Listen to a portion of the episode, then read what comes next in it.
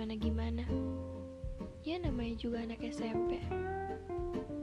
Apalagi waktu itu aku baru banget lulus S D. Dan gak ngerti gimana rasanya suka sama seseorang. Hmm, padahal ya, di waktu yang bersamaan, banyak banget teman-teman aku yang kagum sama dia. Bahkan, aku pun udah tahu sekeren apa dia waktu itu. Ya tapi balik lagi, aku biasa aja ngelihatnya. Ya yang gak heboh kayak teman-teman aku, sampai mereka itu bela-belain untuk nanyain Facebook dia. Lah aku boro-boro ngomong sama dia. Berpapasan di sekolah aja aku udah risih. Karena makin aku perhatiin, makin aku lihat, dia makin banyak gaya. Ya aku jadi ilfil ngeliatnya. Tapi seiring berjalannya waktu, gak tahu ini udah rencana semesta atau gimana. Ya yang jelas semuanya out of the box. Ya yang gak nyangka aja aku. Tadinya aku biasa aja. Eh kok tiba-tiba aku jadi penasaran sama dia. Dan akhirnya dengan kesadaran diri aku putuskan untuk suka sama dia. Ya, dia kakak kelas aku. Dia kakak kelas yang super pintar otaknya. Ya, aku suka sama dia karena isi kepalanya. Dia pintar banget. Dan aku jadiin dia motivasi aku buat belajar. Hmm, singkat cerita, udah hampir dua tahun lebih aku diam-diam suka sama dia. Dan sampai gak ada satupun teman aku yang tahu kalau aku suka sama dia. Sampai akhirnya dia lulus S M P dan aku masih kelas sembilan waktu itu. Seketika duniaku berubah. Hari-hariku di sekolah udah gak menarik lagi. Dan banyak hal-hal yang aku tinggalin, seperti bimbingan belajar, basket, dan lain-lain. Ya alasannya karena udah gak ada dia lagi di sana. Ya aku jadi gak semangat lagi ngelakuin hal-hal sendiri tanpa dia. Apaan sih aku? Ya sadar, emang salah sih kayak gitu. Ya tapi mau gimana, kan aku gak ngerti. Namanya juga baru pertama kali ngerasain falling in love. Bisa dibilang wajar gak sih? Ya ini kali ya yang namanya cinta monyet. Tapi entahlah, bukannya makin suka, Eh malah jadi hilang rasa. Dan tahu gak, di saat aku udah gak suka lagi sama dia, malah dia yang balik suka sama aku. Drama banget kan? Uh, waktu itu aku ingat aku kelas sepuluh dan dia kelas sebelas.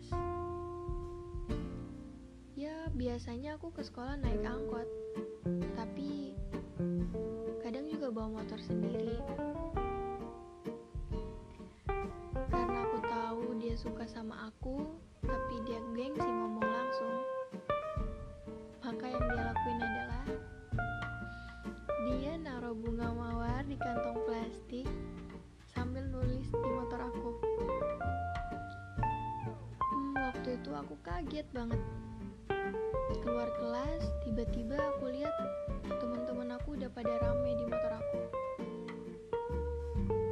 Karena kebetulan aku motor baru waktu itu.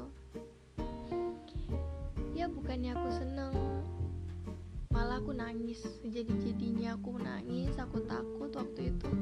Dan aku langsung pulang ke rumah. Tapi bunga yang dia kasih tetap aku bawa. Gak ada seneng-senengnya sama sekali. Yang ada di sepanjang jalan aku terus nangis, takut nanti kalau gak bisa hilang gimana.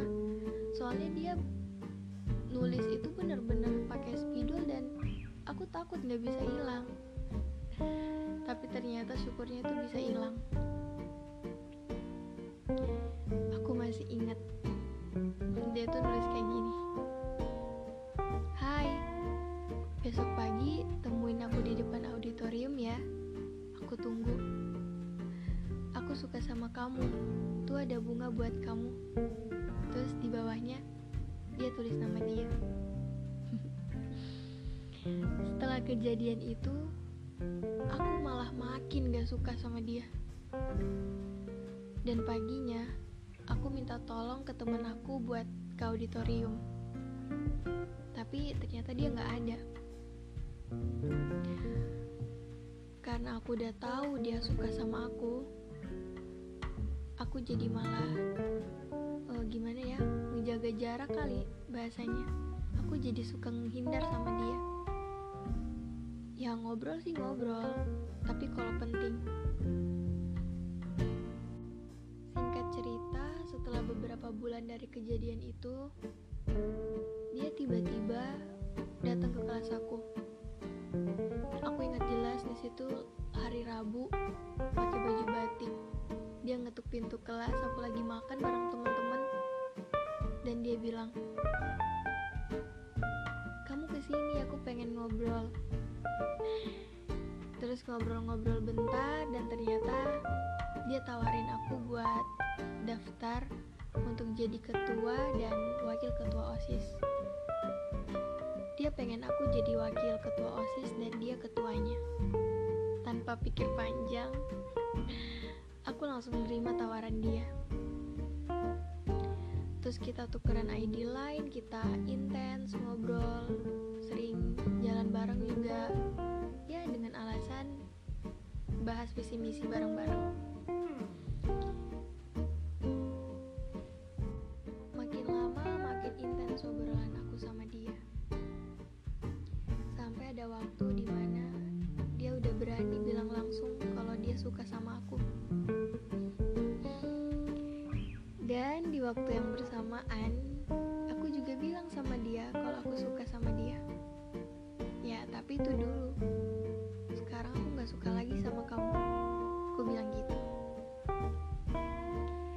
Nah setelah aku nolak dia, kita tetap temenan dan tetap akur untuk jalanin visi misi berdua di OSIS. Sampai akhirnya dia lulus S M A, dan sekarang dia kuliah di luar kota. Cukup lama sih aku gak tahu kabar dia, dan dia juga sebaliknya. Aku lost kontak sama dia tuh ya kayaknya dari dua ribu sembilan belas sampai Februari dua ribu dua puluh satu. Dan tepat di bulan kemarin, tiba-tiba gak tahu kenapa dia nge-follow aku dan nge-D M.